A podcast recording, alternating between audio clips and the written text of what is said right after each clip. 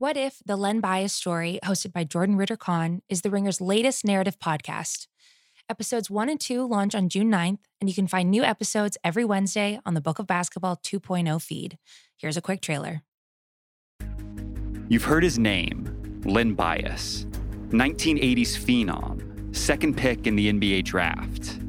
And then cocaine, tragedy, one of the most shocking deaths in sports history.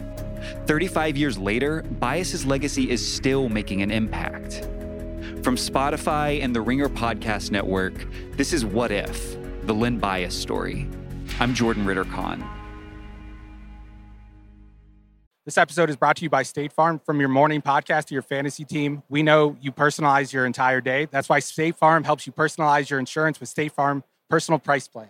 It offers coverage options that help protect what you care about most at an affordable price just for you. Like a good neighbor, State Farm is there. Prices may vary by state. Options selected by customer. Availability and eligibility may vary.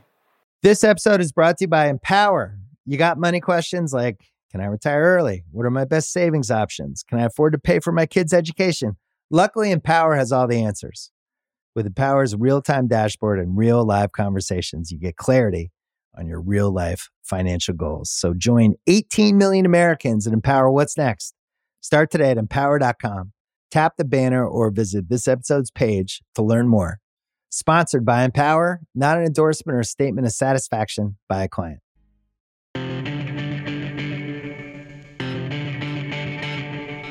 It is the Ringer NFL show, part of the Ringer Podcast Network. I'm Kevin Clark, joined today by some great football minds Danny Kelly, Evan Silva of Establish the Run, and Nora Princiotti. Evan, what's going on? What's going on? I'm glad we're uh, we're running it back. We we had a good year last year. I don't know if you kept track of of our our our making the leap predictions from last year, but we had some good ones. We had some great ones, and that's why we brought you back. And so, if anybody doesn't know, we had Evan on last year around this time, actually, uh, for the Leap Show. That's what we call it. We've done it almost every year. We've had this podcast, and it's just who's making the leap. That's it. Could be anybody. Could be a, a player could be a coach, could be a franchise, could be a coordinator, does not matter. It's whoever's making the leap. Danny, are you excited? Have you been on this type of show before? Not that I can remember. I'm very excited. I'm a little nervous about my picks. I'm hoping Evan won't just tear them to shreds. No, but I, I, yeah, I feel good about my picks. Um, it's always one of those things where it's a little risky to pick some of these guys because they could just uh, all three of my guys, well, four of my guys, I pick four, um, could go either way. So we'll see. Nora, are you fired up? I'm always fired up. I was about to say I'm back on land because when we did our Julio Jones Yeah, you were on a emergency turnpike. podcast, I was in the car. I was, but that's also land. In New But Jersey. I'm back in my in New. Jersey. So it's basically international waters. Right. There's like the law of the seas, I think applies in the New Jersey Turnpike. But I'm fired up. I'm back home, like back in my sort of natural habitat. So ready to rumble. I want to know who you guys picked last week or last year, I should say. Who are, who are your big winners from last year? I literally, I, I, I remember that Evan uh, picked the Cowboys to make the leap, and that that didn't work. But he also Yeah. did. You all, what, what we also did was he picked Josh Allen. That was the big thing for me. Yeah. Oh, nice. Good call. Josh Allen, Josh, those when I was thinking about this last night, and I was thinking about Evan's picks. I thought about those two because I actually, spoiler alert, have the Cowboys this year. But I, I also remember how good that that Josh Allen call was. Also had uh, Arthur Smith becoming an NFL head coach, which you know everything Dang. looks like it would have been easier to predict. You know when it actually happens, and you can look back in hindsight, but um, got a good hit there. I will say this: there's a reason we brought Evan back. There's a reason we brought Evan back. No, there are very few people who think about the sport uh, better than than Evan Silva. Um, a lot of news we're not going to get to. Ja'Wuan James signed with the Ravens after his horrific Achilles injury. Um, he's going to get some money. Good for him. Uh, essentially, he he lost a bunch by training offsite during a weird uh, NFL NFLPA um, standoff. Uh, the Bills say they're going to have training camp in their home training facility and not in uh, Rochester and at St. John's Fisher. Uh, that's interesting because I think there were a lot of people who thought that the NFL was going to try as much as possible to just run it back and do the normal stuff they did in 2019. It that this is the first kind of concession that it still will be a little weird and there still will be logistical challenges. Um, U.S. men's national team beat Mexico last night, and uh, Logan Paul went the distance with Floyd Mayweather. So it's just there's just a lot of sports right now. um, all right, we're gonna get to uh, the first the first leap, and it's Danny Kelly because Danny Danny was worried that his picks were going to overlap with ours, so he shared his before we started, and none of Yeah. them overlap with ours. But he had one that was really intriguing, and we're going to let him lead it off. Danny, your So- first leap. I feel like I'm going out on a limb a little bit here, but I'm going with Jalen Hurts for the Eagles. So, kind of big picture, obviously, he came in later in the season um, and was really exciting, I think, especially from a fantasy point of view, but he did struggle as a passer. I mean, 52% completion rate, six touchdowns, four interceptions as a passer, 77% rating or 77 rating, um, and just a 4.1 touchdown rate. So, as a passer, he wasn't great. As a runner, obviously, he kind of changed their offense, and that was very exciting. Um, but I do think he has a pretty strong chance of, of really improving from from year one in that rookie season, where basically just that entire offense was a mess. Like they didn't have any good weapons. Really, they um, had a lot of injuries on the offensive line. And for reference, this is obviously these are apples and oranges. They're not the same player, but I went back and looked at Lamar Jackson's numbers from his rookie season when he kind of came in later in the season. He so his so Hurts's PFF passing grade was 57.5 and he had 148 passing attempts last year, which is bad. It was actually worse than Wentz, which is saying something. Um, but for reference, Lamar Jackson, his rookie year, 58.6 passing grade on 170 passes, almost Mm. identical number of passes. Um, and then he made a massive jump, obviously, in the next season when they kind of committed to him, changed the offense around him. He went from a 58.6 passing grade to a 85 passing grade in 2019, you know, and then obviously won the MVP was, you know, this revelation, obviously. Um, I'm not saying Hurts is going to be that guy. He's going to be like an MVP or anything like that. But I think all the variables that surrounded him last year, um, it's just it was going to be hard for any rookie, let alone a second round rookie, to come in and really kind of like shine. Um, so I'm looking at the improvements to his skill group. I think getting healthy Jalen Reagor back in and, and having him in the slot, I think is a good fit for him. DeVonta Smith, I'm I'm really bullish on. I think he can be um, kind of like an immediate impact player as like a go to guy for him. Uh, they have a couple, you know, role player type guys that could play on the outside. Travis Fulgham, you know, showed up at times last year. It was really kind of a surprise. Um, maybe maybe it's one of Quez Watkins or or, or Hightower kind of stretching the field on the outside. Obviously, Goedert, Miles Sanders, and then the offensive line, which was really banged up throughout the whole season, I think has a chance to make a leap. So basically, I'm saying it, there's the big question mark to me is obviously what happens with Nick Sirianni, the offensive coordinator or sla- the off the head coach slash Head play coach. caller. Yeah, like what does he what does he who, bring? Who isn't who isn't an offensive coordinator but seems like an offensive coordinator? It's head coach Nick Sirianni. That was very telling. yeah, right. Um, s- I guess my the big question for me is what what he'll bring and what kind of offense he'll design and whether Yeah. he'll be really really tailoring it to Hurts or trying to do his offense and like make Hurts kind of adapt to that. I don't know how that's going to all go, but I think if they are willing to tailor an offense around Hurts and, and like do what essentially what the Ravens did with Lamar Jackson, I think Hurts can make a big jump. Um, from a fantasy point of view, I think he's going to be awesome. But from a real life football point of view, I think he has to really improve as a passer to like really hold on to this job. So I'm expecting a big jump from him. I think it's just going to be really, they're going to be one of the most interesting offenses to me in the NFL. So sorry, that was long winded. No, it's great. I'm, I'm excited about Hurts. Evan, where are we on Jalen Hurts and the Eagles in general? Well, I hope that DK, the Dark Knight, is correct uh, about this because I have MVP bets on Jalen Hurts at 101, 80 to 1, and 60 Yes. to 1. So, Nice. um, and I think he's down to like 40 or 50 to 1 now. But yeah, the, you know, he's a dynamic dual threat um, quarterback uh, playing behind what I think has a chance to be if, if they can just keep this offensive line healthy. And now they have depth because, you know, their backups got experience last year because like everybody went down Yeah. um, if this offensive line can come together and reach its potential, I think they could have a they could be a dominant rushing team.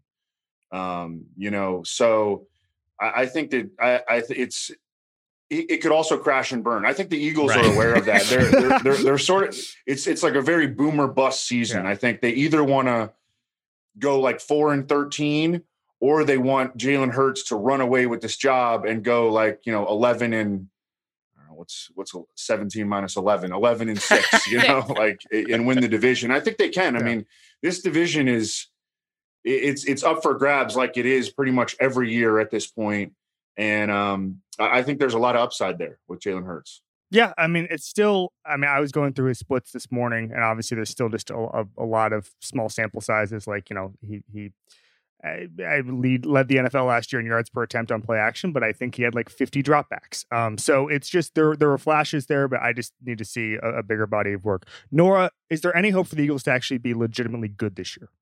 Uh, uh any hope? yeah, sure.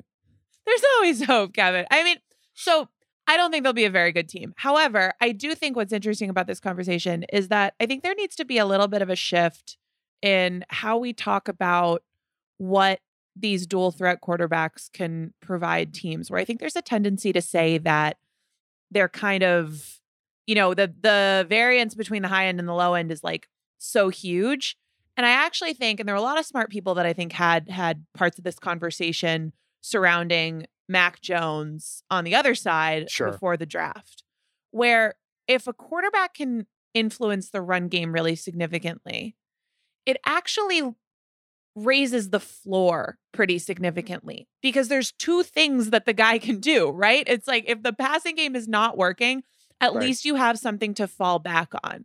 I think there's a tendency just because traditionally we're so much more used to seeing pure pocket passers to say, oh, those are the safe guys. Those are the ones where, you know, we're used to seeing it. So it must be less risky.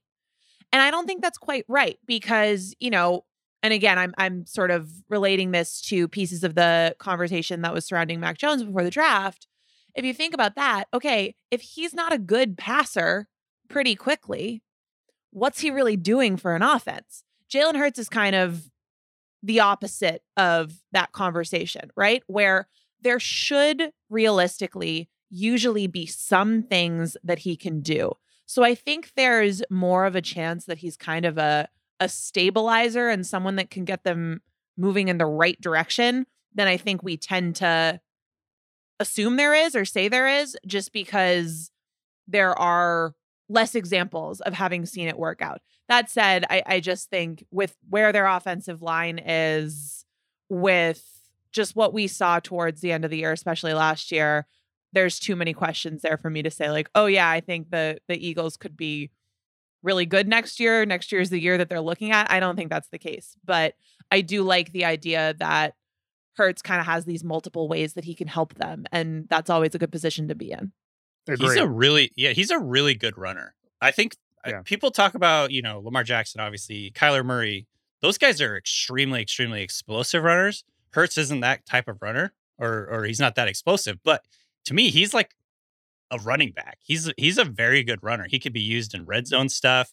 Um, as a scrambler, he just picks up yards. He's got like kind of gazelle like speed um, where it's not, you know, it's not like explosive, explosive type of runner, but he he picks up chunks of yards. I, I he's I, he like you said, absolutely gives them a foundation to kind of like build that offense around the run game, and then if they can kind of, you know, tick up in in offensive or in pass efficiency, I think that could be you know where he really makes his jump. So I'm excited to see it.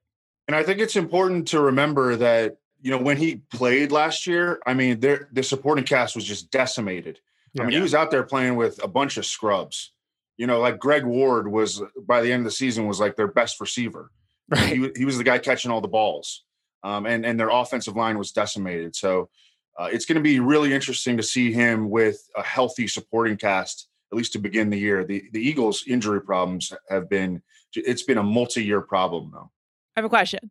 Who has bigger offensive coordinator energy? Zac Taylor or Nick Sirianni? I, I will give the nod to Zac Taylor because of the of the McVay thing. Because he he's like the guy that everybody lifts up as the example of like this guy hung out with Sean McVay for 15 minutes and then and then became an, an NFL coordinator. I would say that. Now, obviously, listen, Zac Taylor had credentials and all that stuff, but that I don't think Zac Taylor would be a head coach if he had not met Sean McVay. Does anyone have All right. Zac Taylor on it, their list today? Uh, no, no, we do not. Got it. Um, Got all right, it. before we get to Evan's first one, Danny, uh, since you st- uh, staked your claim on this, how many wins do the Eagles get in 2021? Oh my gosh. Uh, I'm gonna say I'm gonna say nine. Beautiful. All right, Evan, first leap. Yeah, I'm going to stay right along the same lines. Actually, uh, a guy who played in college for a minute with uh, Jalen Hurts, and that is Tua Tagovailoa. Oh, okay. He finishes top five in in, MF, in NFL MVP voting. Um, this is another guy that I mean, there there are still nice long lines uh, where you can bet Tua at 66 to 1, 60 to 1. Um, you know, he Jalen Hurts has moved into like the 40 to 50 to 1 range. But I, I think that the the rhetoric surrounding Tua right now is really negative and probably deservedly so because he did not play well in his rookie year chances. And then he recently admitted publicly that he wasn't 100% familiar with the Dolphins playbook. And that sounds really bad on its face. But, you know, we have to understand that the Dolphins 2020 playbook, that was in, almost entirely designed by Chan Gailey for Ryan Fitzpatrick. Those guys were super tight from Buffalo. You know, Chan Gailey knew all of Ryan Fitzpatrick's strengths and weaknesses, what he liked to do. The Dolphins' plan was to play Tua sparingly, if at all, uh, as a rookie, coming off the hip fracture, the dislocation. It, that was an injury that was commonly compared at the time to Bo Jackson's injury. Um, so this was not a playbook designed for Tua, and he had almost zero practice time with it because there was no preseason, barely any training camp due to COVID. During the regular season, the first string quarterback takes all the reps.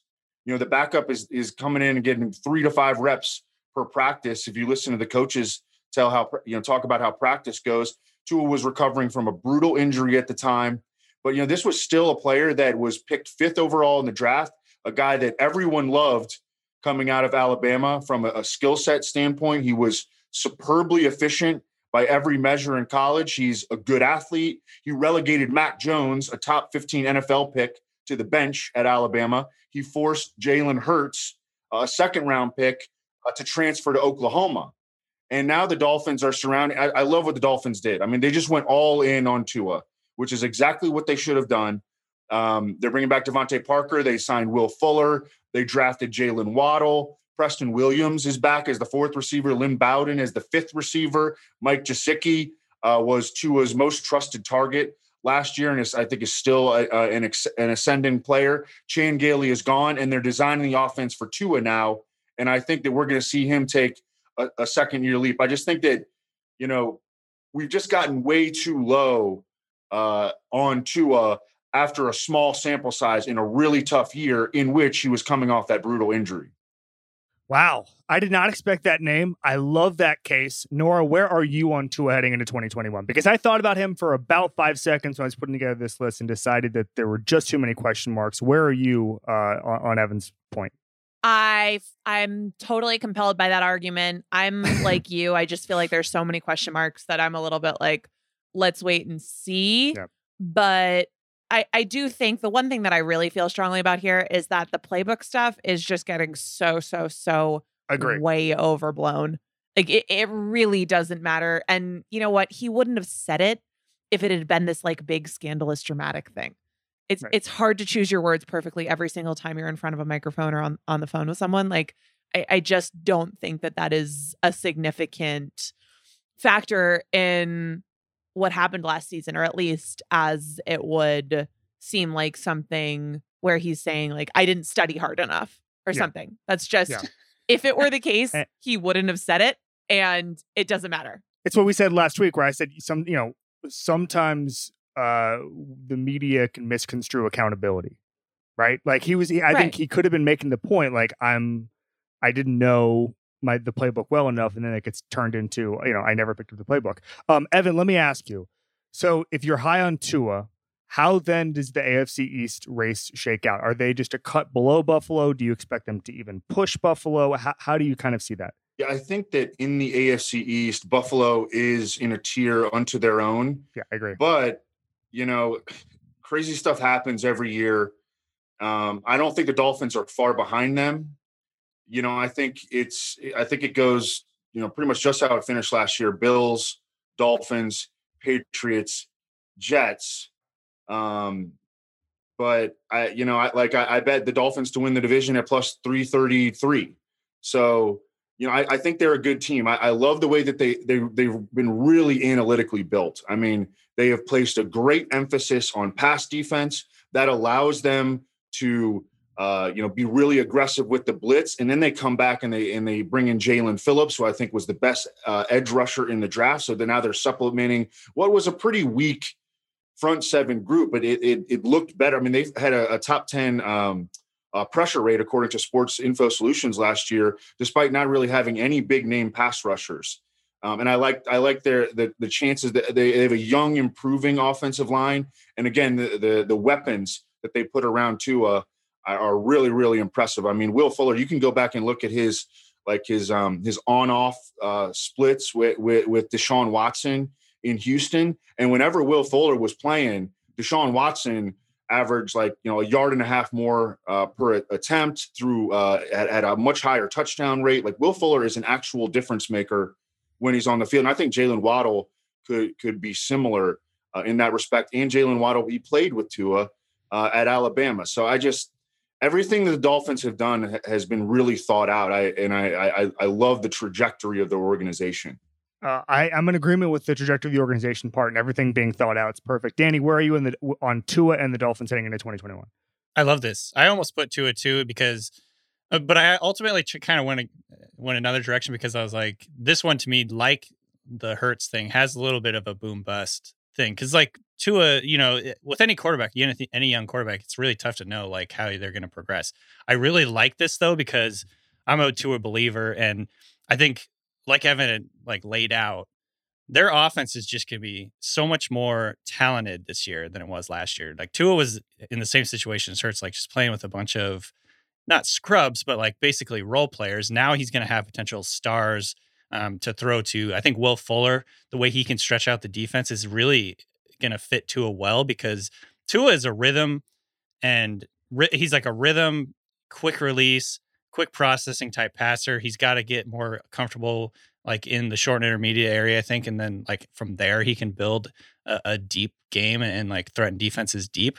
Um, I think Will Fuller does a great job of stretching the defense. Like guy like Jaylen Waddle can do both the deep stuff, but also like a lot of yards after reception type stuff, like where you just dump it off to him and he and he picks up 20 yards on like a crosser or something like that. So I love it. I think it's gonna be really fun to watch. I think their skill player group is pretty underrated going into the season. Like even like Bowden, I like a lot. Like Jakeem Grant is a, is definitely a role player, but he's got like a lot of explosiveness. They can use him in certain ways. So um, I, I love this pick. I think it's gonna be fun to watch.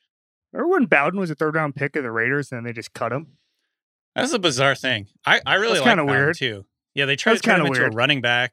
Tried to turn him into yeah. a running back right away, which just didn't work. So we'll he see. gave an interview to Tyler Dunne, I think, a couple weeks ago, where he shed some light on that. That, that, that was that was pretty interesting. Um, anyway, uh, Nora Princiotti, your first leap. All right, so we've we've been doing some sort of boomer bust ones. Mine is different.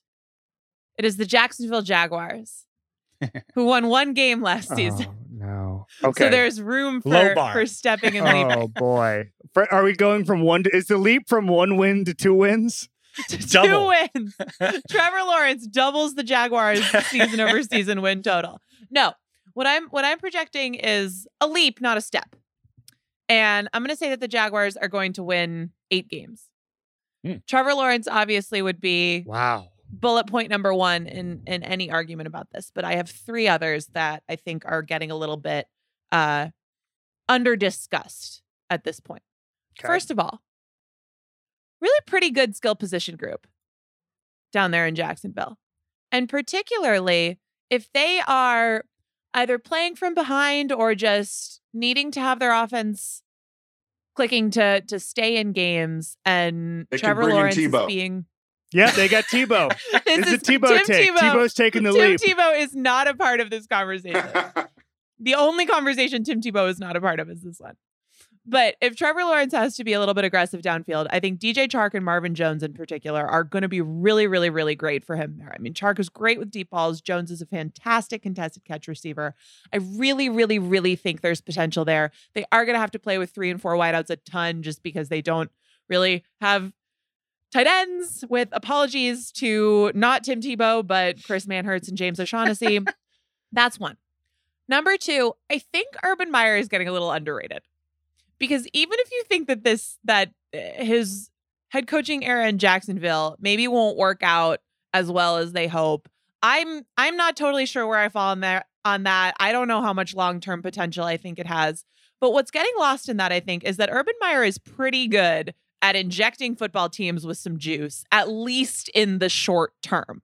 I don't see a world in which he goes into Jacksonville and just nothing happens. right? There will be some energy there. There will be some sort of culture change. And I think in the short term, the prospects for it could be pretty exciting.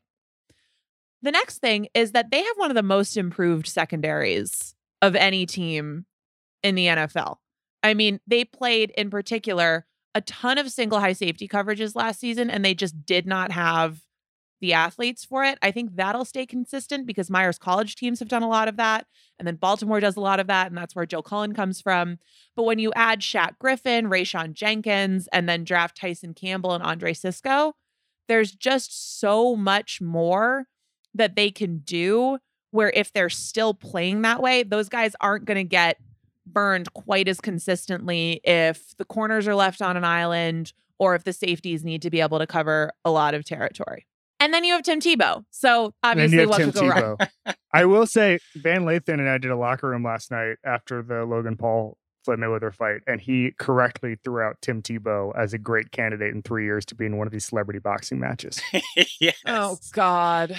Um, all right, so let's let's unpack this. I I think I actually disagree with one part of what you said, Nora, which is I think that that Urban Meyer is among the the boomiest and bustiest people in football in 2021. Like I I think there's a real case to be made that that he could succeed. And it reminds me a little bit, you know, Chip Kelly had some instant success, and there were a couple of reasons for that. Um, number one, and I don't know how big of a, a thing that was, but he stacked his staff with a lot of people who knew the NFL really well, and then he was going to handle kind of the the college flavor and the college scheme element on top of the of the pro stuff.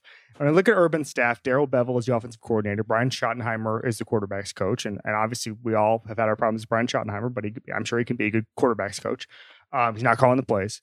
Um, Joe Cullen is a defensive coordinator. Um, it's just stacked with with NFL veterans. I mean, Bob Sutton is a senior defensive assistant. I don't even know what that means, but he's around and giving NFL takes.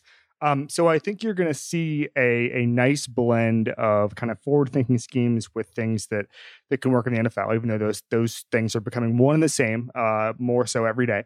Um, but I, I think that this can generally work. Um, I just don't know how much talent they're going to have, and I don't know what the learning curve is going to be. Chip Kelly came into a situation um, that was, was significantly more talented roster. Um, it was not a rookie quarterback. Uh, Evan Silva, 2021 Jaguars, do anything for you? Yes, yes, I, I like this take. Um, yeah, I think that this is also a division uh, where that that is up for grabs. Now the Titans just went and got Julio Jones. The Titans are one of the thinnest teams in the NFL they had to go get Julio Jones. I mean, if they were to lose AJ Brown or Derrick Henry, all of a sudden they have like no playmakers. So they had to go get Julio Jones. How how many games can you really count on Julio Jones to play at age 32 after he could not overcome, you know, a hamstring injury? Yeah. Pretty much all of last season. He remains highly highly effective. Uh, but then you you go to the Colts, and the Colts have been good, like pretty consistently good over the past couple years. Chris Ballard has built you know, a team that with a really solid foundation. But how good is Carson Wentz going to be? He was like the worst quarterback in the NFL last year. Um, I think Trevor Lawrence is going to be one of these quarterbacks. You know, I think to, to me, the the number one, the greatest ability that a quarterback can have is to make the players around him look better. And I think mm-hmm. that Trevor Lawrence is going to be able to do that quickly. I think that the comparison between him and Andrew Luck, who came into the league right away and you know made that team significantly better, made other guys play better, essentially. Mm-hmm. Um, you know, I think that Trevor Lawrence can be able to do that. Like you're going to see the offensive line, which returns all five starters. The offensive line all of a sudden is going to look pretty good in Jacksonville. Mm-hmm. You know, they, they're not protecting, you know, Gardner Minshew who's holding the ball way too long in the pocket or, you know, Nick Foles who couldn't, you know, cannot move or Jake Luton, you know, all these guys they've been trotting out over the over the past few years. All of a sudden these players are going to look better with Trevor Lawrence in there. I'm also a believer in Darrell Bevell. I, I like this take a lot.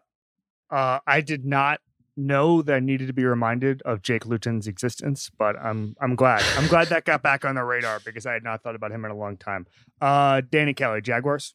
Yeah, I'm into this. I'm into this take also. I think I, have been kind of like a quiet uh, supporter of Darrell Bevell over the years. I think he's a pretty good match with Trevor Lawrence as a rookie, just because he went through the same thing with Russell Wilson. Like bring him a little bit along a little bit slowly. Um, he's a former quarterback himself. He kind of knows how, how that all works, trying to give him enough layup plays. But also, I think he's been very, like, his career, I think, has been defined by his ability to design offenses that can go deep and have explosive plays. And Yeah. so, um, or at least since he was in Seattle, I don't know about before that. I can't, I can't remember really what they were like before that. But like in Seattle, in Detroit, certainly that's been like the, a, a big characteristic for his offenses. And so, I think Lawrence is a perfect fit. It's not hard to imagine Lawrence having a season uh, like we saw Justin Herbert have last season. You know, I think they have pretty similar like size, skill set, um, uh, you know, all that stuff. And I think you know he's he also adds as a, a little bit as a runner. He's a very athletic guy. So I don't know. I'm I'm pretty excited about watching this offense. I'm afraid to get too excited about it, but I mean, all the points Nora made are right. Like they have really good skill players, I think, honest. Like and you didn't mention Laviska Shenault, who also is a guy who can make a jump this year. Uh, they got Travis Etienne in the first round. He could he could make an impact. I mean, James Robinson's Right. still there. Um, you know, so they got and the offensive line's good. I think the defense too is a very interesting one because I look at their roster and I see a lot of guys that I really liked coming out. If they have, if they need to have like, they need to coalesce and like have everybody come together and like, you know, figure it out. But like Josh Allen, good pass rusher, like Kayvon Chaisson or Kayvon Chaisson, sorry, he like struggled early on, I think, but he kind of showed some flashes. So maybe he could make a Mhm. second year jump. They still have Taven Bryant. You know, there's some good skill player or there's some good skill, some talented guys on this defense, especially in the secondary, like you said. So I don't know. It's one of those things where things need to come together and they can't like just keep underachieving. Um, but there's certainly the talent on this team to to make a big jump. And I think Trevor Lawrence is is the key to that. And, and I don't know. It seems like there's a good good shot that he's going to be a really good rookie. This is another one where where I really wanted to be able to have the sort of um cleanly packaged take of they'll go 500 and then I was like, "Wait, you can't go 500 anymore." I Oh, think that's they will make the leap from one win to at least two. And I do agree with you that Urban Meyer is becoming a little bit underrated, but I think obviously the jury's still out until we see a body of work. All right. My first one, we'll do it quickly. Um, I think everything is setting up for a leap from Joe Burrow. So Hmm. the statistically, the biggest jump in a career is from year one to year two, and obviously that that's been a pattern in some of our takes already. Um, and I think that when you look at how the Bengals are building their team, obviously Ja'Marr Chase is a wonderful pick. Um, Tee Higgins is good. Tyler Boyd, I think there's going to be some some extra chemistry there, even though Burrow uh, obviously had the injury last year, and I think that the offensive line, while still not good, is okay. Um, PFF did a ranking of the of the 2021 offensive lines, and I think that the Bengals are 24th, which is not what you want, but it's not it's not Burrow being on the ground every time. It's not David Carr uh, 20 years ago. Um, vision is Joe Burrow's superpower, and a lot of times. I actually dismiss the argument that oh everything needs to be perfect for this guy to break out because I think if, you if you can only uh, if you can only play well in certain environments, then you're you're probably not an elite player, right? But but with Joe Burrow, I think giving him exactly what he needs, and from the skill position uh, standpoint, the Bengals are doing that. Uh, I think that that is going to lead to his breakout. I think that getting a bunch of guys out into the route and Joe Burrow using his superhuman vision is exactly what he needs. I don't think the Bengals are particularly smart organization. I don't think they're going to be all that good this year. But what I do think is that we're going to see the Joe Burrow in 2021 is on the superstar track and that we're going to know exactly how good he's going to be by, say, November. Danny Kelly, Joe Burrow. Yeah, I like this one, and I think the big thing, and he he's even mentioned this um, in interviews recently, is he needs to be a better deep passer. Like he was a really Yep. good, really accurate. Well, deep there's, there's some arm out. strength questions. There's some arm, arm strength questions. There's certainly some arm, arm strength questions. Like he's not the type of guy who's gonna like drive it in the wind and, and rain and all that, and like you know, you know, like a Stafford or whatever. But Josh Allen. extremely yeah josh allen he's extremely accurate though like ball placement is on point that that was kind of the one thing we didn't really see as a rookie and i think there's a lot of reasons for that. Number one he was constantly running for his life. That was a big issue with offensive line. i think the offensive line could get better. Um, and number two i'm not going to blame everything on aj green but he was just not good. Like he he his like target like i can't remember what his his catch rate was but it was abysmal. Um just saw a ton of targets. Um basically g- going from AJ Green to a guy like Ja'Marr Chase, where they got Chase, Boyd, and Higgins, um, you know, running routes on the outside. I think that will really help, and I think we're going to see a big uptick in his his efficiency and his his ability to push the ball deep, and that could open everything up for the offense. And so that's the big thing to watch for me. You know, obviously, like you said, the arm strength issues are a thing, but I I think there's plenty of very athletic or sorry, very accurate passers that don't have elite arm strength that are that that just get by because they they can put it exactly where it needs to be. So I I, th- I see him as that type of guy. Evan, let me put you on the spot here. After 2021, what does the race between the best 2020 quarterback look like between Justin Herbert and Joe Burrow? And even I would put Tua in that conversation. How are we ranking at the end of, of this season?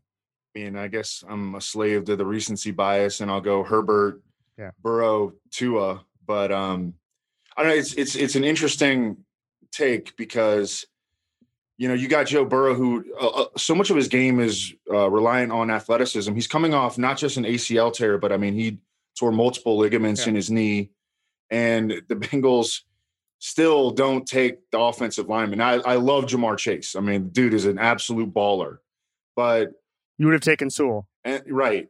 And, and then in the second round, they come back and they take Jackson Carman, who, you know, I don't. I, I mean, I don't profess to be, you know, some great offensive line analyst, but the offensive line analyst that I've read about Jackson Carman, that not not a big fan of him.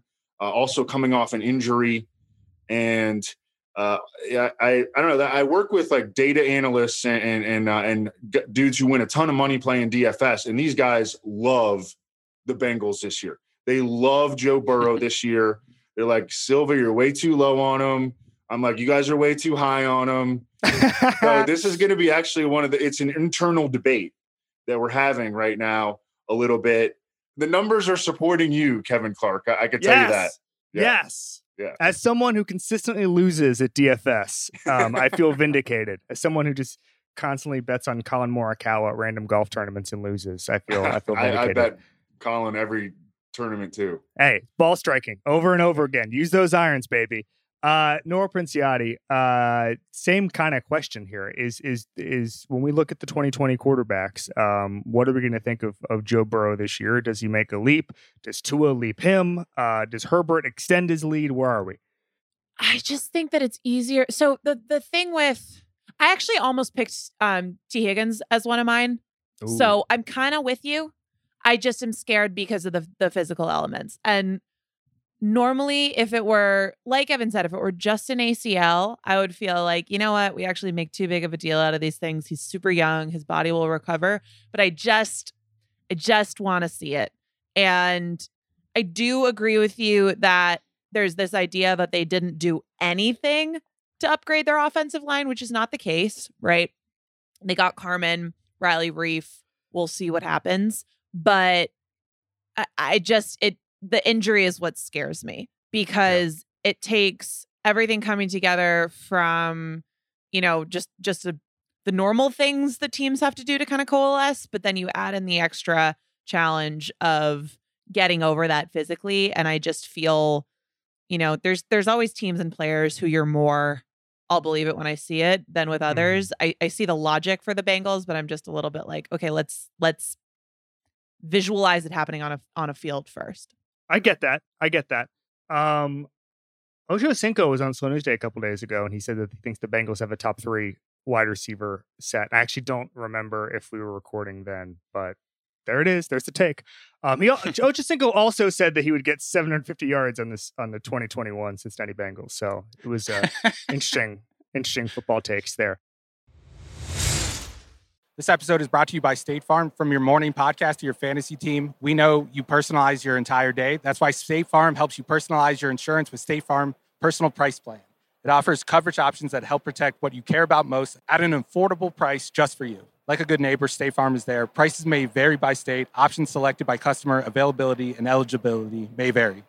This episode is brought to you by Hotels.com. If you're busy like me and you're trying to catch your kids' games, it's important to have somewhere where you can go to find a good hotel. We're all over the place. Sometimes, you know, we're in Florida, we'll be in New York, want to take the wife on a quick vacation and get away.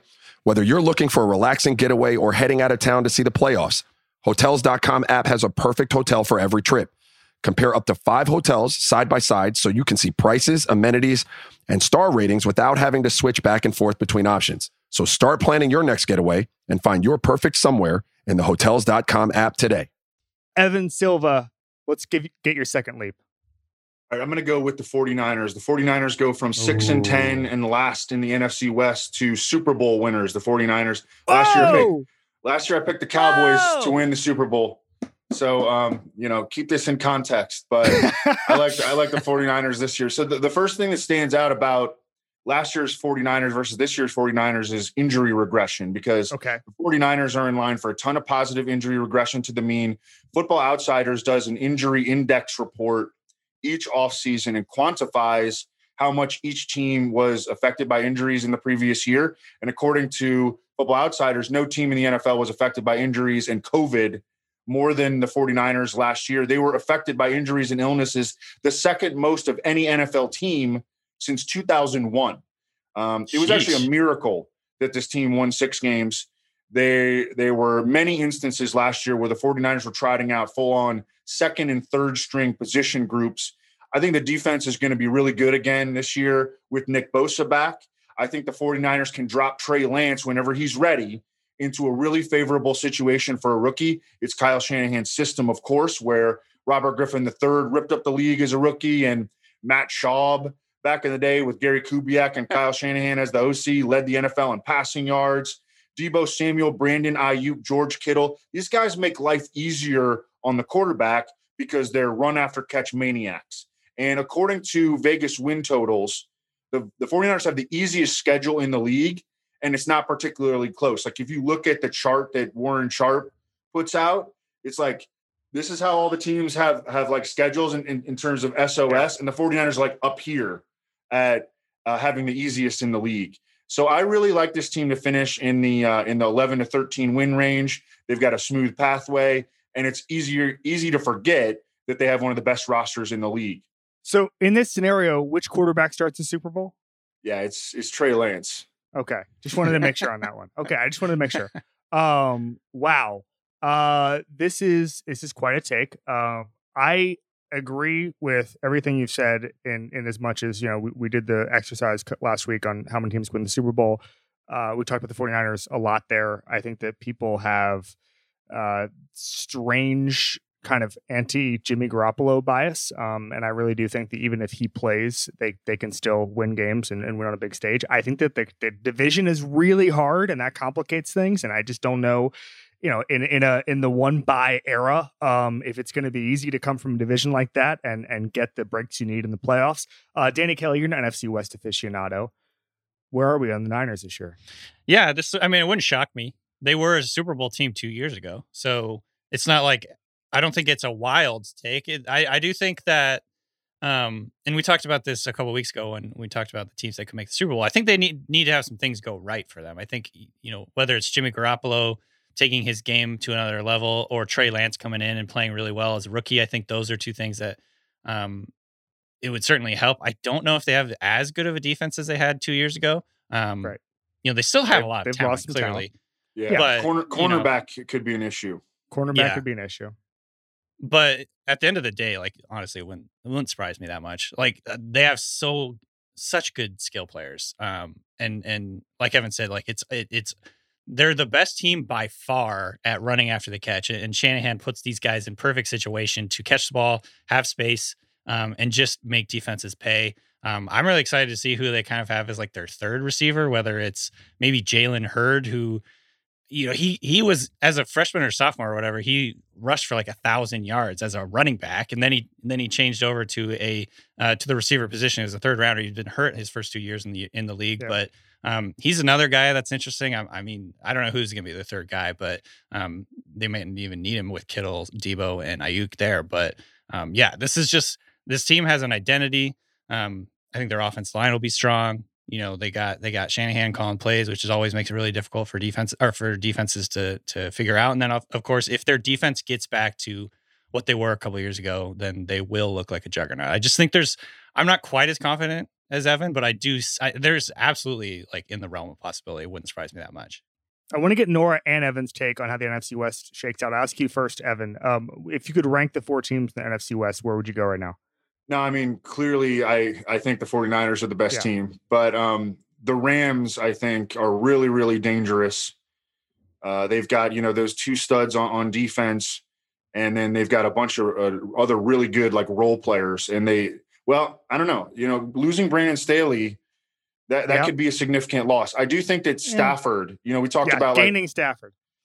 talk about quarterbacks that can elevate the players around them. Like I think that Stafford is going to. We're going to see a, big year. I think out of like Tyler Higbee or you know maybe Cooper Kupp's best season and and Robert Woods making more plays downfield instead of just everything around the line of scrimmage. Like they, I think he's going to help take their passing game to another level that that Jared Goff could could not reach. So I think that they're really dangerous. And then you got Russ in Seattle and. I mean, I think the defense is, is looking a lot better, and the offensive line is, is looking. I mean, they they got Gabe Jackson. I thought that that was one of the better moves uh, of the offseason. They're they're dangerous, and so is Arizona. So your your points about the division are are very well made and and and, and acknowledged. That's how I'd rank them, though. Uh, right now, San Francisco, Rams, Seattle, Arizona. Love it. Nora, NFC West, and the Niners in general. So NFC West, I think I think Evan's order is is right. I, I will say I really like the Seahawks. You'll hear a little bit more about that in, in a second, but Ooh. just- I don't think I think it's like they're so consistent that it's easy to overlook them or something. Um, the one thing I just want to reiterate, I think we've talked about this on other shows. Uh, Trey Lance was born in the year I, 2000. know- I hate it. We I must it. Don't acknowledge this. is it, it is inherently untrustworthy. But you are so young that uh, do you even remember 2000? Didn't we already do this? Yes, I The 2000, yes, I do 2000 remember the year 2000. 2000. Okay. It's borderline. All right. Well, but that uh, you know what? I'm not going to win the Super Bowl either. So 2000, I was in I was in my prime. I was just banging in hockey goals in in Orlando. That was my athletic prime. I think it was tw- 12 or something. Um, all right, you want to you want to give your Seahawks leap? So my second leap candidate is Seahawks offensive coordinator Shane Waldron. And Mm. I think that he will make the leap to being a, you know, one of that group of head coaching candidates who's just sort of on all the lists in a lot of the discussions, one of those guys. And I think it's pretty simple. The Seahawks are a good team with a great quarterback. So there's already a great infrastructure for him to thrive. But he can also get a lot of credit for doing it, right? Pete Carroll's a defensive head coach and they're looking for for someone who's going to give them a little bit of energy. One word that Pete Carroll has used and some of the players have used as they've gone through, they've started to get into OTAs there is tempo. And that's been something that they've been saying that he's really going to bring to them and they're super excited about. And I think that's really really really important because where have we seen the Seahawks offense look the best? With Russ in recent years. It's when they're in two minute situations or other times when they're situationally forced to pass, forced to move the ball quickly, forced to use some tempo. If Shane Waldron can come from the Rams, a team that's really good at using tempo just regardless of the situation, now where he has Russell Wilson, two top 25 receivers, I think he can really get the most out of Russ, cover up some of the offensive line issues that I think have been mitigated but still do exist and really just help everything there gel. And I think if that happens, then, you know, you sprinkle in a little bit of used to work for Sean McVay and boom, you got a head coaching candidate. That's the recipe. That's the leap. Danny, I'm going to bring you in here for some to react to some Seahawks optimism. Yeah, yeah. So I think I have to be guarded in my optimism for that, and I love this take because we really don't know who Shane Waldron is. Honestly, like I think they, he was like a passing game coordinator. He wasn't even the offensive coordinator. the and then of so he was course, the tight ends coach and then he was the passing game coordinator. yeah, and then of course he's playing uh, like McVay's the one calling plays, so we don't really know who he is. However, if I was going to, I think on like if I was being honest, and I wanted an offense that the Seahawks could run where it makes Pete Carroll happy. They're going to be run heavy. They're going to be, you know, they're going to be physical. They're going to play smash mouth football, and yet would get the most out of Russell Wilson. I think it would be the Rams offense. And so I love the idea or the 49ers offense. Either one of those two offenses, I think, is just like perfect for Russell Wilson. I think getting Shane Waldron in, who's going to probably do a lot of three receiver sets, a lot of pre snap motion, um, a lot of, like you said, tempo. I love all that stuff. I also think it's going to be very interesting. I, I, my first reaction to the, the D'Wayne Eskridge pick was that I hated it because he's an older prospect who comes from a small school. But the more that I think about it, I'm starting to like get really bullish on Eskridge and what he can do for the offense because the Seahawks had like they basically had no layup plays last year. It was all Right.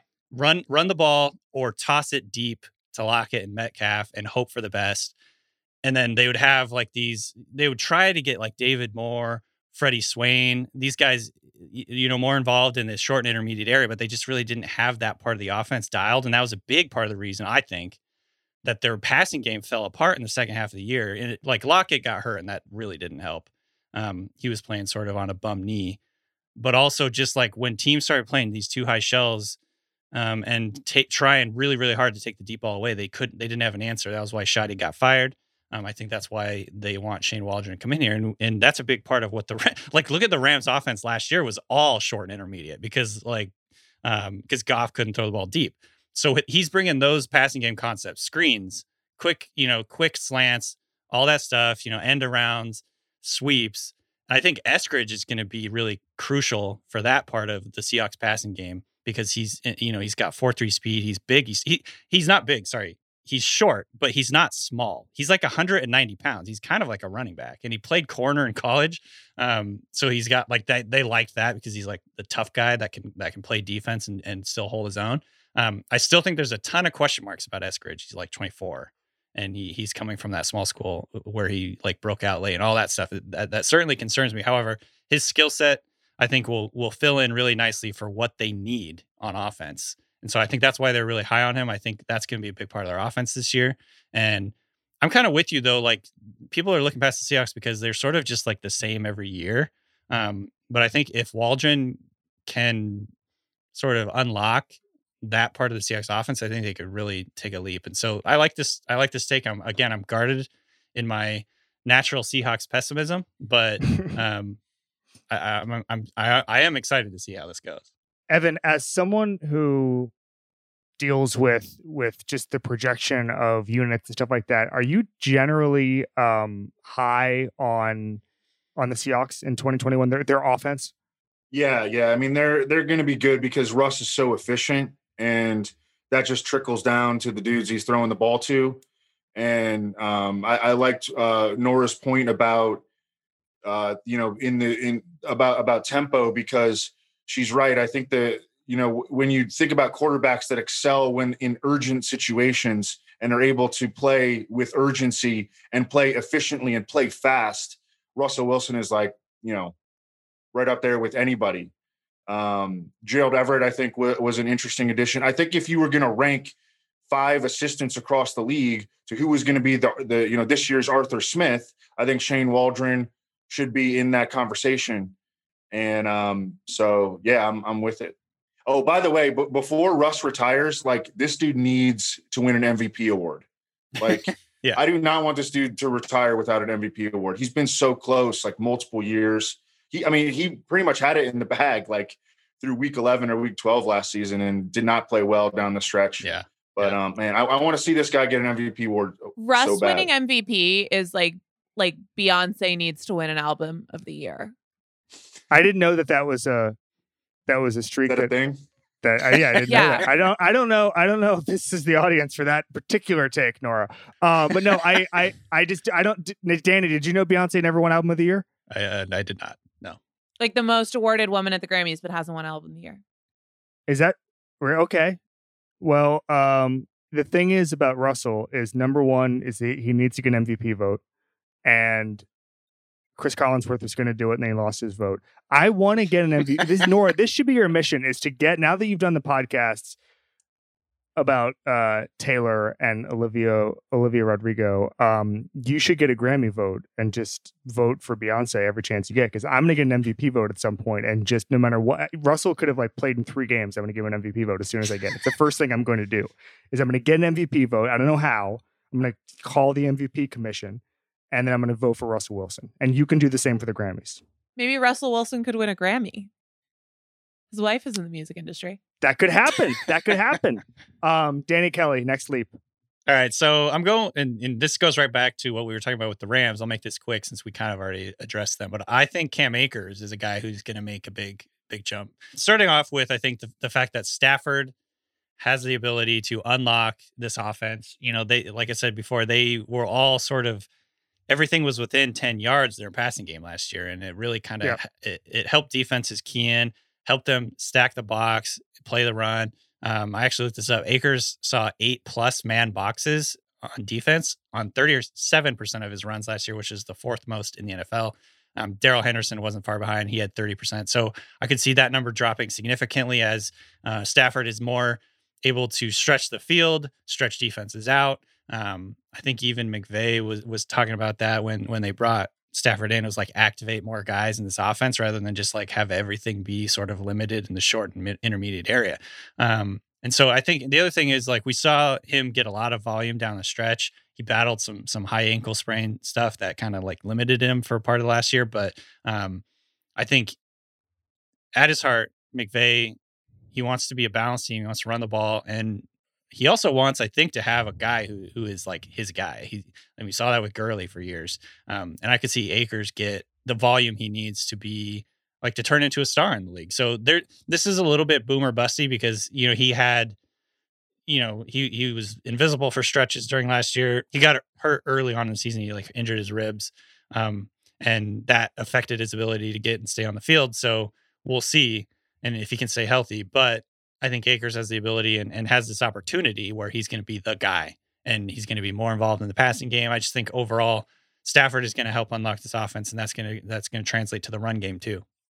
Nora, we're doing a lot of NFC West talk here and I kind of like that everybody everybody is staking their claim here. Nora, respond to that take. I, I am with it. Shoot I'm it down. It what am I supposed to do? What just, if I just, just, turn this? What if we just turn this into like a first take style debate show?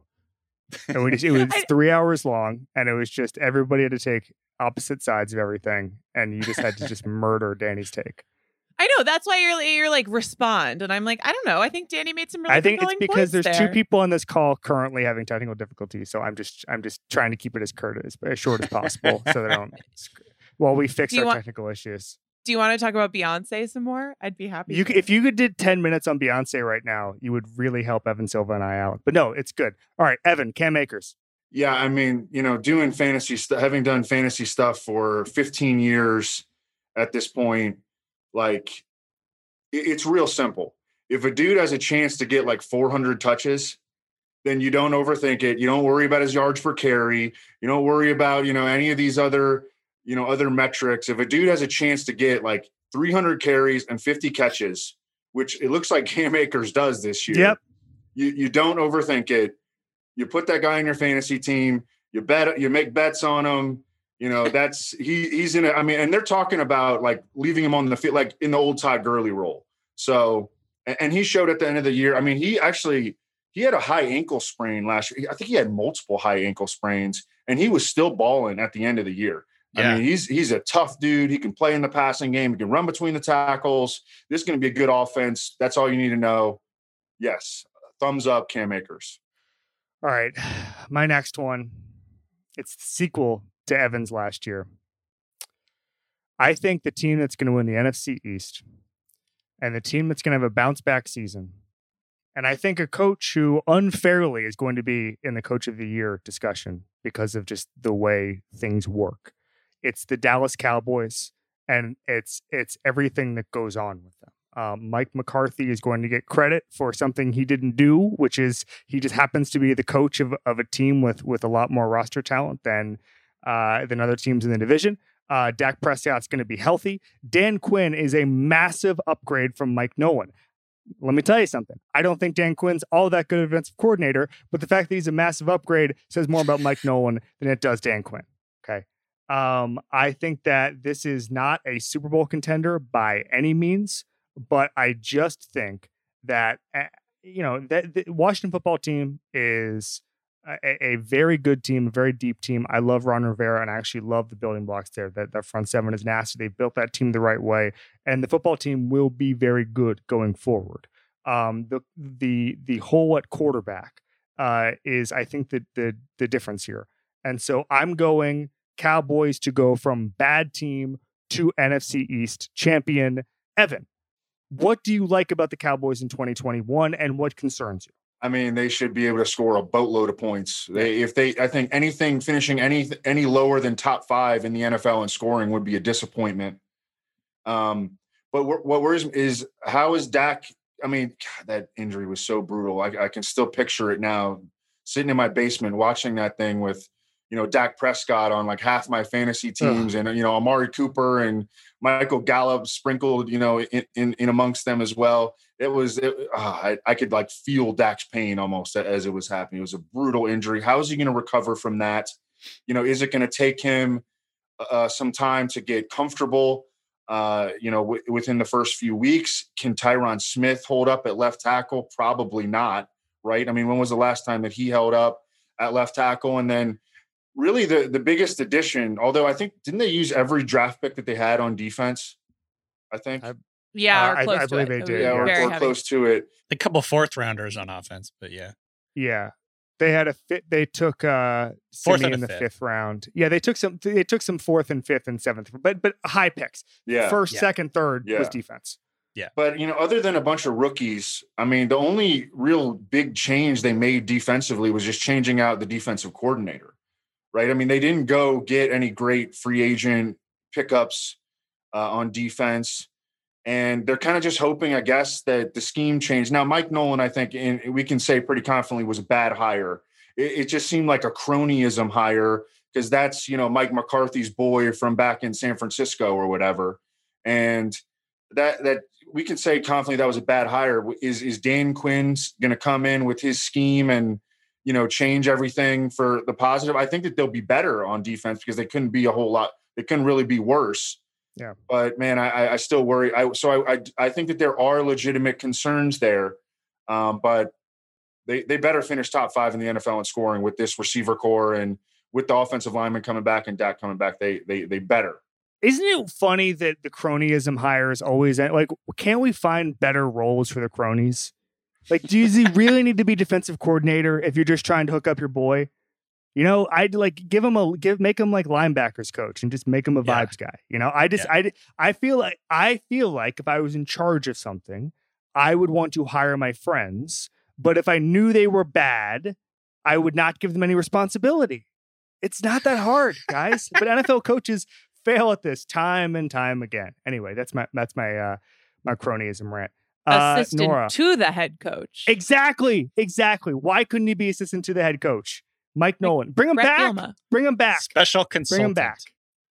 Special cons absolutely. We love a special senior consultant. assistant. Senior assistant. What does it mean? Nobody knows. Pro Nobody knows. off-ball linebackers coach. Amazing. we just solved the cronyism problem in the NFL.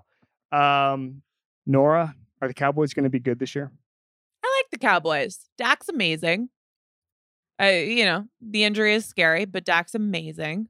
And I like that they went defense. I like that they had a boring draft, you know? Yeah.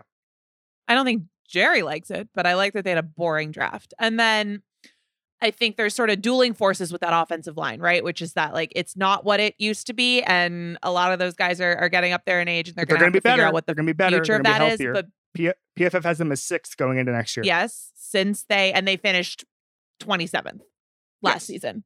So, whoopsies, six being much better than 27. Uh, I think you can expect some solid improvement there. And, and they're deeper too. Um, so they can take a couple injuries and maybe not totally fall apart the same way. Danny, you're the draft expert. Tell me about Micah Parsons and his immediate impact.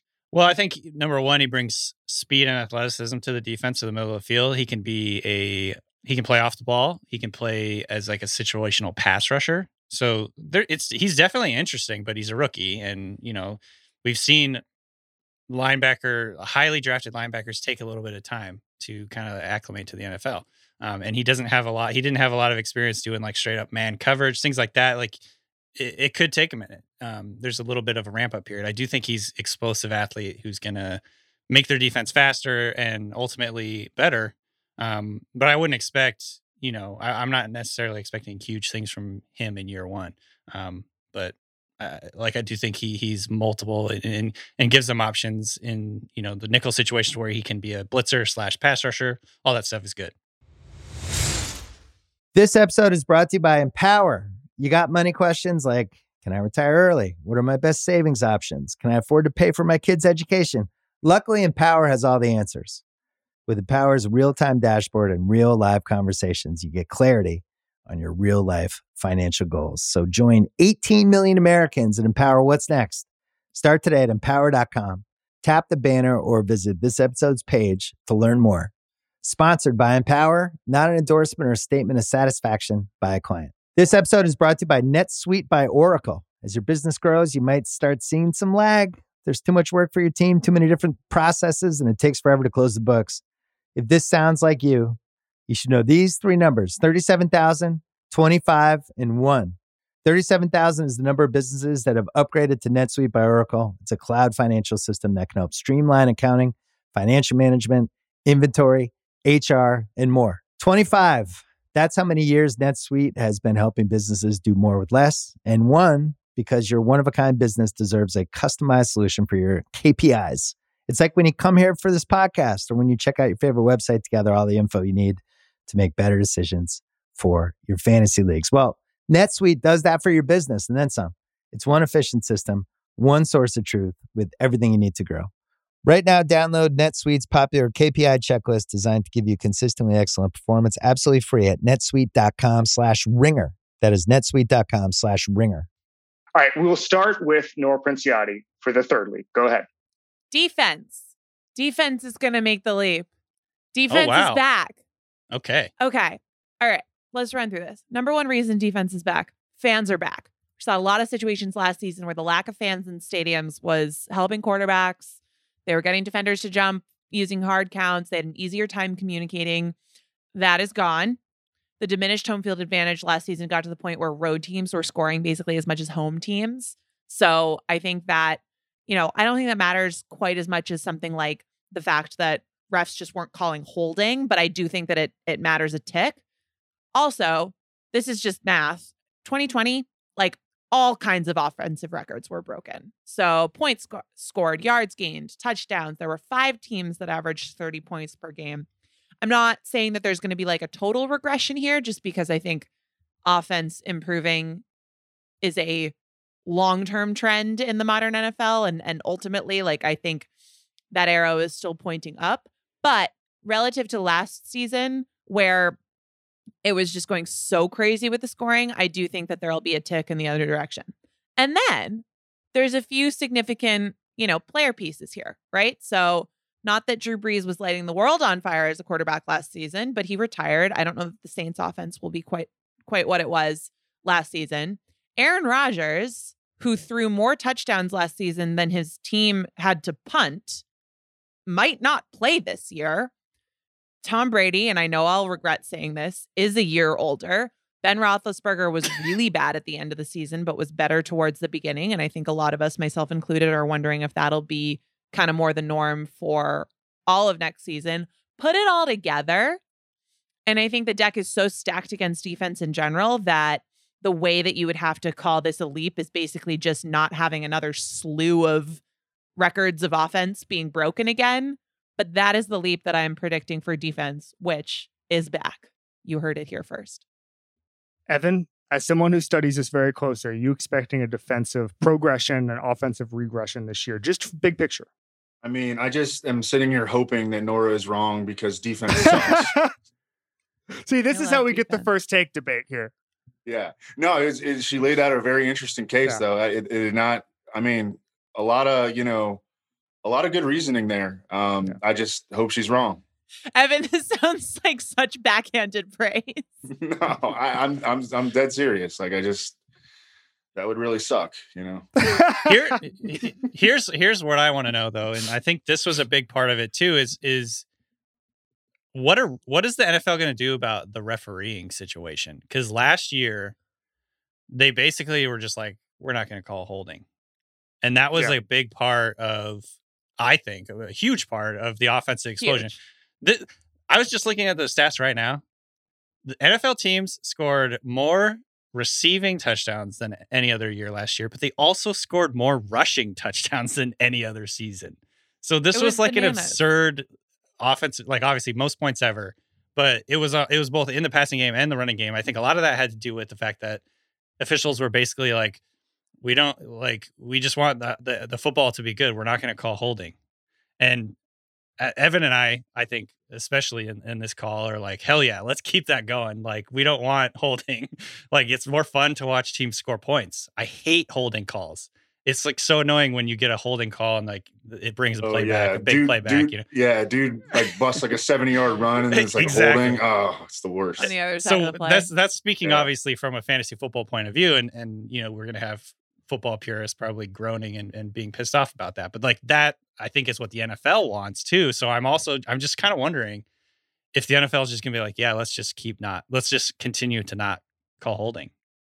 I- don't see any reason why they would want to change that, right? Like the NFL, I'm sure was thrilled with what happened as a result of the yeah, points, points, very points. low number Yeah. of holding calls. Like I think that that is the future. However, these things do have like a little bit of, you know, two steps forward, one step back sometimes just Yeah, because yeah. once everybody knows it's a thing, you just have coaches making a point to scream and yell about it. Right? So like I do think that there are going to be the defensive coordinators are going to be mad and they're going to be mad for a little bit and then just be like, "Okay, we're yeah, it is what it is." Yeah. Defensive coordinators are going to be mad for a long time because they're constantly mad. if you want, if you want, if you want good, I've I've had I've gone to this well probably one too many times. Is just go up to a defensive coordinator at any point in like training camp during the season. Just be like, "What do you think about modern football?" And they'll just be like, "Oh my god, I hate it." And be like, "Great, this I'm just going to print this and it's going to be great." It doesn't matter. It doesn't matter who the coordinator is. They're just mad. They're just mad at all times. Um, great reasoning, Nora. Um, Evan is just fuming right now, thinking about the, the, the defense being back. He might leave the call. I like your theory about the the defensive coaches always being mad. Like I I met uh, Steve Belichick at the uh, the combine uh, a couple years ago, Love it. and and I was like, "Yo, man, what do you think's gonna happen with Tom Brady?" He was like, "I don't know, man. You tell me." And that was like the end of the conversation. That was it. I was Wow. like, "All right." oh, I can totally picture that. It sounds like a pretty good interaction, actually. Um, all right. And Actually, it was probably more words than I get out of most defensive coordinators.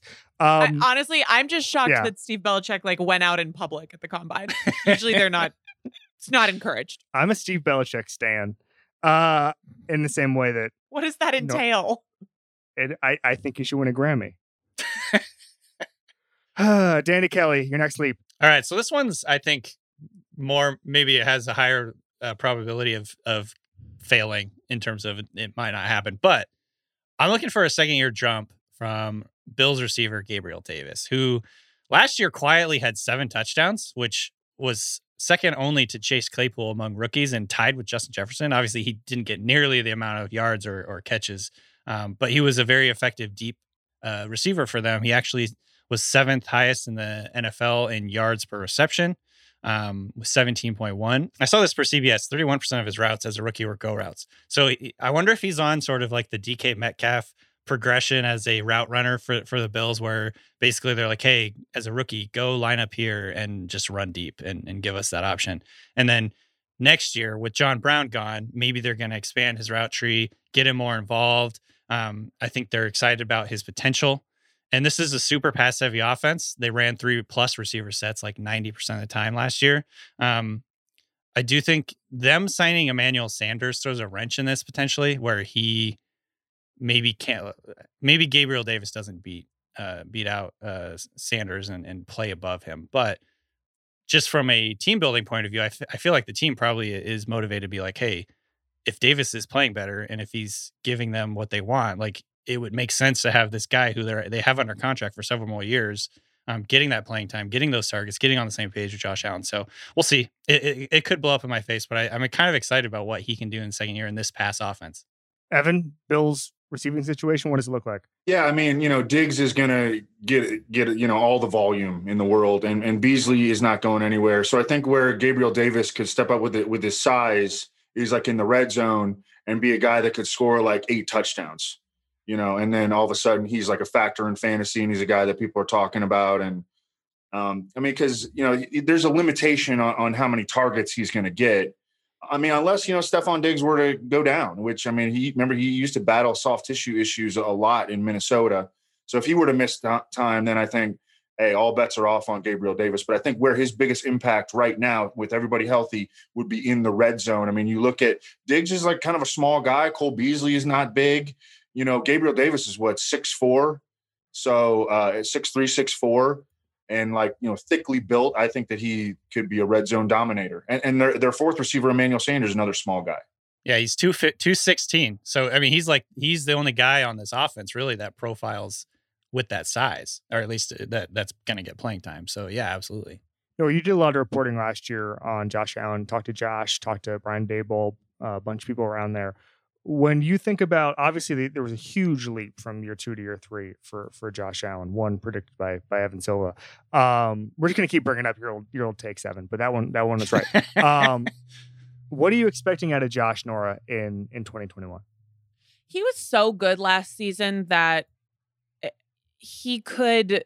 There's some natural regression that I think would be really logical to predict, but I don't think that using his other his earlier seasons as kind of like, okay, the sample is we have each one of those. And then if you're, you know, taking a mean from all of that, that's what he would regress back to. I don't think that's right.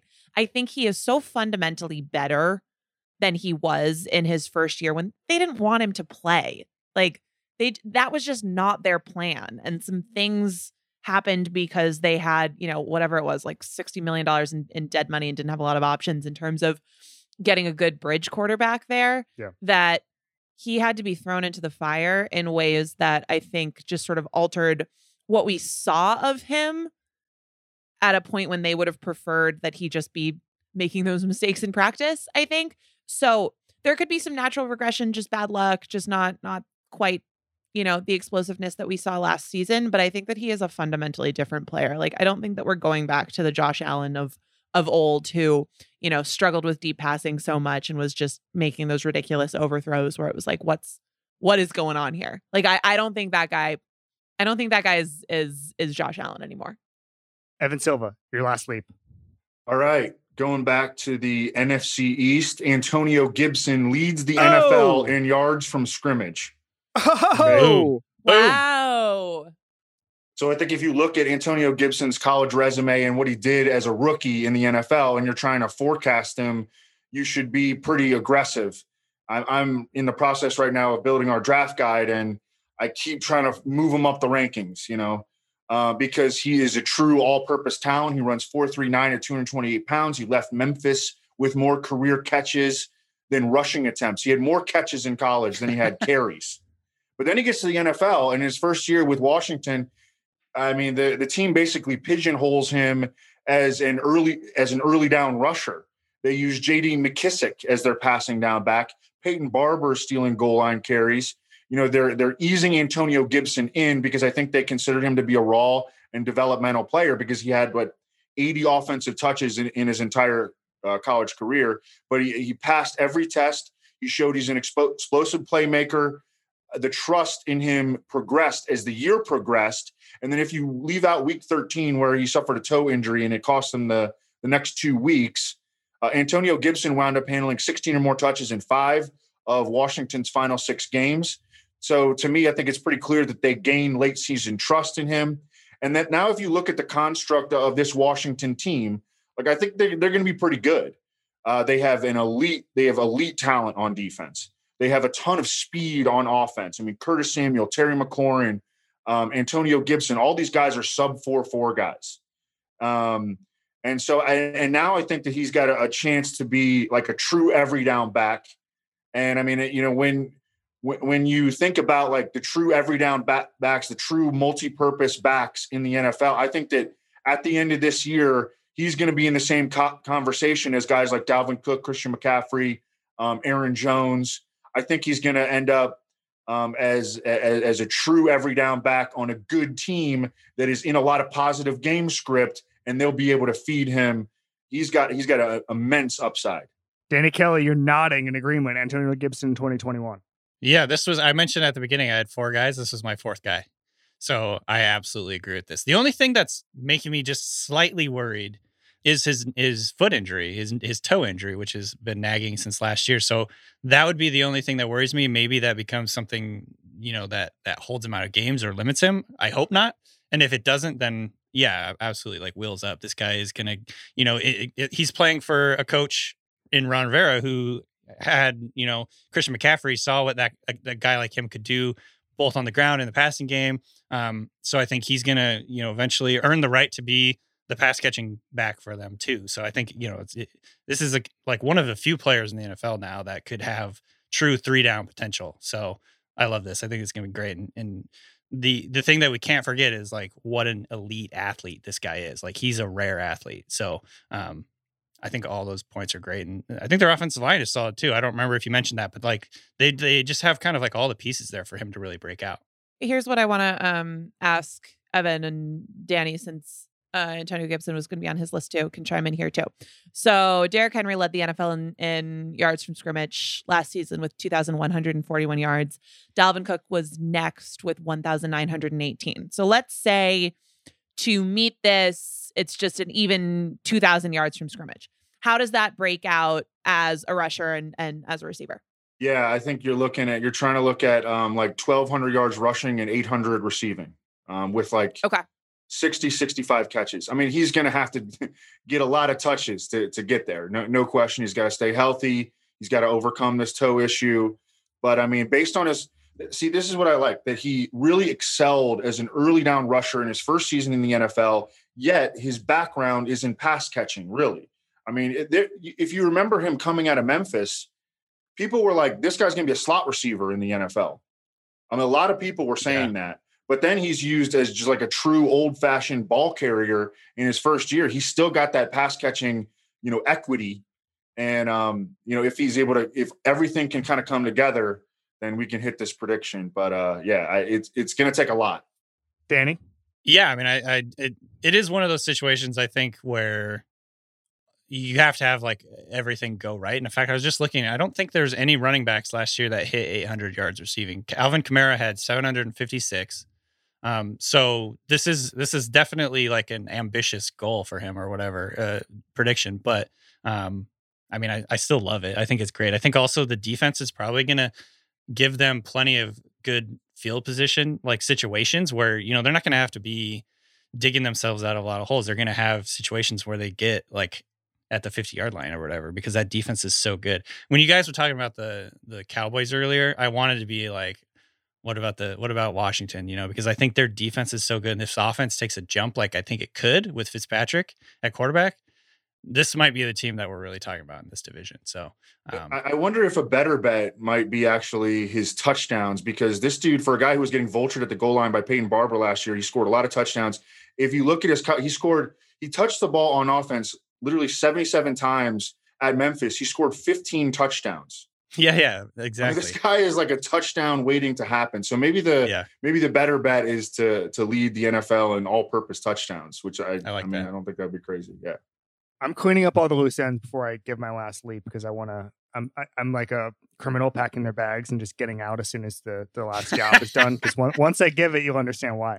One more question for you because we had some Titans fans ask uh, on your list of teams yeah, that win the Super yeah. Bowl. Uh, are the Titans now on it? I would I would put them on that list. Yeah, I think I, okay. Evans Evan basically post put it really well earlier. I think where they really needed to get Julio. I think, and I think this is a big move for them. It's a very good move for them.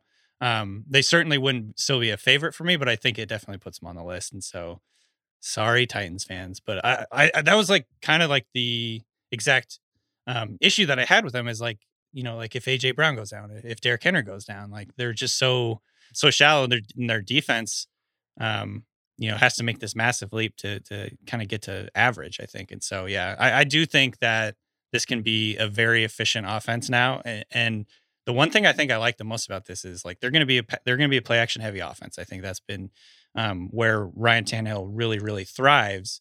Um, but you can't always use play action. Like you can't like at a third and ten, you're not going to use play action. So I think where Julio really comes into play is he gives them another like elite route runner and a guy who can move the chains in those situations. He could be a go-to guy where play action is just not going to work. So I think that that to me is like what I'm excited about for for that acquisition. I think it's really big for them. So we have all the housekeeping. I'm like Robert De Niro in Heat. I'm just getting all the takes out of the way so that I can I can I can get out in 30 seconds.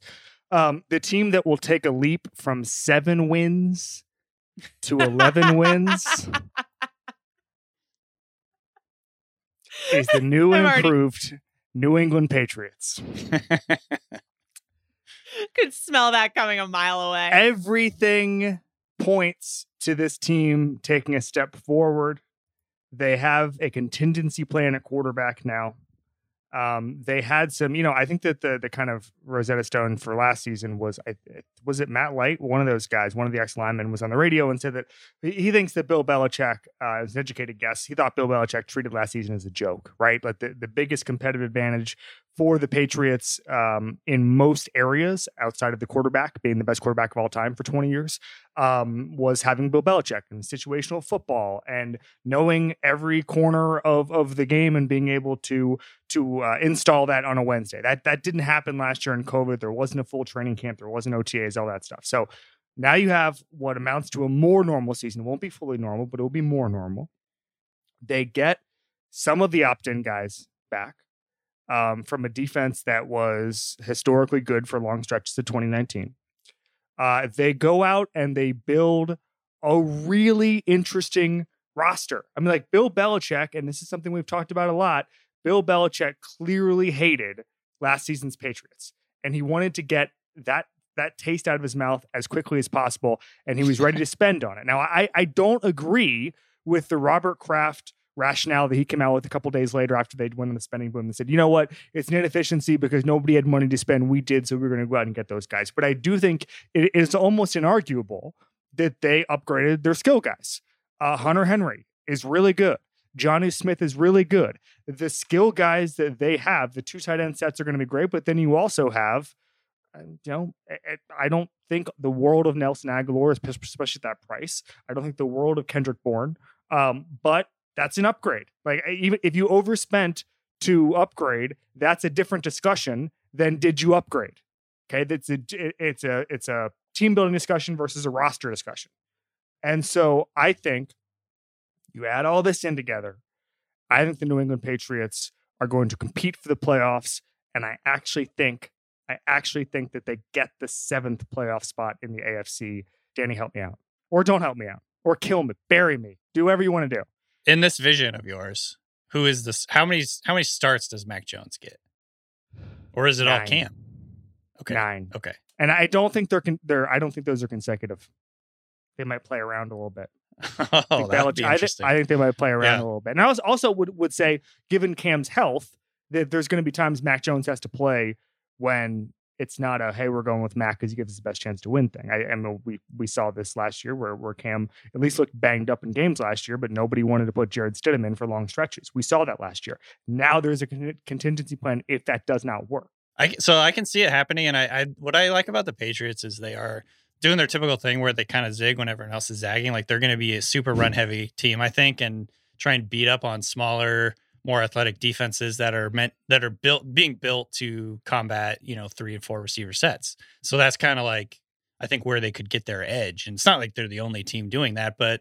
Um, they have the personnel, I think, especially with you know the two tight ends they signed in the offseason. Their offensive line is really solid. They have a good defense. So they're set up pretty well, I think, to execute that strategy if that's if that does turn out to be what they want to do. I think it, I think that's kind of what we envision them turning into, and I think Mac Jones is a good o- a good option for that offense, and the fact that he's going to distribute the ball efficiently, he's accurate, um, all that stuff. So I could see it. Uh, You know, I'm not like necessarily confident in the Patriots this year that, um, you know, that they're gonna be this team that comes out of like comes back and, and is like really a big threat, I guess, in the FC. But I could see this happening. It's not like it's certainly not a wild take in my mind. Yeah, and, and I've been down on the Patriots for stretches of this offseason, kind of for, for the reasons that I'm talking about now with, okay, they overpaid for some of these guys and maybe that doesn't give them the home. But the more I think about it, the more I study it, the more I think they can get that that last playoff spot. Uh, Evan Silva, expectations for the Patriots this year? Yeah, they're a really tough team for me to uh, try to predict. Um, I, I just I don't know what to think offensively, and I think that Danny did a good enough job breaking down how, how they're looking defensively. They're they're trying to build like a power ball team. Yep. um, that wins, you know, up front and in the trenches. Their offensive line looks like it could be badass. Uh, Yeah. uh, they, but you know, they've got like an impending quarterback controversy. They they have. I mean, I love Hunter Henry and Jonnu Smith, but when you're playing a lot of two tight end sets and you don't have a deep threat, which I don't think Nelson Agholor is is true a true deep threat. Like I, I think they should have like try to like go get like John Brown to add you know another dimension to their offense because Kendrick Bourne, I mean, he runs like four eight, and, and Agholor is really more of like a short to intermediate guy. I, I think you know. Um, Same with so Meyers. they- yeah. they have no like field stretching ability at all on offense and their offense like is at risk i think of being condensed and so i i know that bill belichick probably you know and he's he knows more football than than i'll ever you know he's forgotten more football than i know you know but he but like i don't know i think he wants to win like an old school way you know with like a a, a, a, classic drop back passer in Mac Jones. And it's just, it's going to be interesting to see if this turning back the clock sort of approach is actually going to work. Nora, the New England Patriots. Um, yes or no? So the the yeah, let's go with yeah. Yeah. I, yes, I disagree. I disagree that Belichick thought that last season was a joke. I think that he thought it was difficult, but I don't think that he takes anything not seriously. I think that there's probably degrees to it. I think he maybe started out thinking it wasn't a joke, and then when they things started to go south, and he realized it was really hard to to fix things going in the wrong direction, he was just probably just like, "Yeah, this sucks." Like Floyd Mayweather last night when he couldn't when he figured out he couldn't knock out Logan Paul. He was just kind of he just started laughing in the ring. I just I disagree with the binary there. He might have thought it sucked, but I don't think that there was an impulse to just okay, we're not going to try to get the oh most. no, out of I don't. I don't think can. they were tanking or anything. I just think that there was there was just a d- degree of difficulty when you're trying out a new quarterback and all that stuff that he probably sure. Rolled his eyes at. That's my guess. Again, this is all armchair psychology. This is not this is not legally binding here. I think we, we probably I think we just disagree. I think we dis- disagree. I don't think they had any business winning seven games with that roster, particularly with that receiving corps. And I also think that the reason that Cam is back has to do with the feeling that yes, there were severe limitations last season, but also that there was, you know, valuable work done during that time. Um, that said, Cam Newton hurt his hand the other day at OTAs, uh, which at least, you know, it's not necessarily significant at all in terms of what's happening in September, October, and beyond. But what it does seem like is that um, our friend McCorkle is getting a lot of work with the starting offensive line. Um, so I, I do think just looking at what they've been doing and, and things like bringing in Brian Hoyer, uh, essentially, in in my view and my sort of educated guess, there to be an extra quarterbacks coach on the field who knows the system really well. Um, I- I just think that they're gearing up for for Mac Jones to at least have everything in place so that he can play a lot of games if that's how it shakes out. What's up with this McCorkle So- thing? Is, is that it really his nickname? Yeah, it's McCorkle. It's his Michael it's his McCorkle middle Jones. name. Oh, Yeah. Oh, it's his His middle, middle name. name. Oh, okay. That's what Mac is short for McCorkle. Yeah. Michael Oh, McCorkle wow. Jones. Wow. I love I love that. He's hearing Let this for the first time. That's genuine reaction. Right there. He's from North Wow. Florida. He's from North Florida, and I spent about six months in uh, in North Florida uh, during the pandemic. And there's there's some there's some McCorkles around there.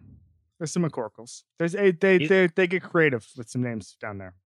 He's from Jacksonville, right? Or He thereabouts. is, yeah, he Yeah. is, yeah. Um. All right, guys, this was fun. Um. These are all binding. These are all going to happen. I'm happy that they I'm happen. already yeah, I'm, I'm already nervous for Um, next year when we talk about my takes, but yes. Let's do it. Uh, Evan Silva, Establish the Run is the website. It is some of the best info anywhere. You should subscribe. Uh, Danny Kelly, the Ringer Fantasy Football Show is back. Is it next week or this week? next week. Okay, I can't wait. It's like Christmas. Comes earlier every year. Um, Yo, next year we got to do uh, uh, taking a step back show. Like, t- Oh, yeah. you know, Just like tanking show. because this is a very like positive and optimistic show. Like, we needed some negativity in here So for just the people. destroy people. right. Oh wow! I wonder who'd be number one on that on that one this year. I, I I'm trying to think. Um, all right. Well, that's another episode. Nora and I will be back on Monday. Flying Coach Season 2 with Sean McVay and Peter Schrager airing Wednesday here on the NFL feed and at its own feed. I don't know who the guest is for this week, but I'm sure it's amazing. Um, the funny thing last week was when I said it was going to be Cliff Kingsbury, and then like three hours later, Peter Schrager was like, "Any anyone want to guess who the guest is?" And I was like, "Oh, I wish I hadn't just said it." On the podcast. Anyway, uh, thank you to production assistant Isaiah Blakely with additional production by Arjuna Ramgopal. This has been the Ringer NFL show on the Ringer Podcast Network.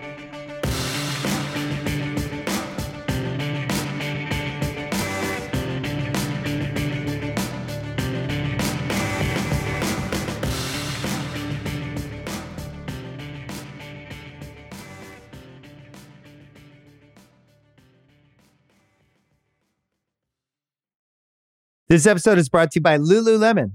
Guys, if you're ready for a new pair of pants, try one of Lululemon's ABC pants. They're made to make you look and feel good. And there's lots of different styles to choose from. My favorite, because I walk around LA every day, I like the joggers.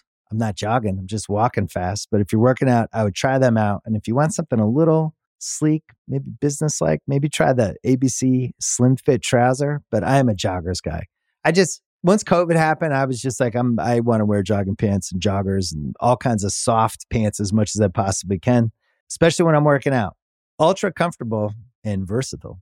ABC pants are really in a league of their own. Buy a pair right now at lululemon.com. There's a lot that could impress you about the all new Honda Prologue EV. True, it's got class leading passenger space and clean, thoughtful design and intuitive technology. But what really sets the Prologue apart from the competition is that it's more than an EV. It's a Honda. Honda, the power of dreams. Visit honda.com slash prologue to learn more.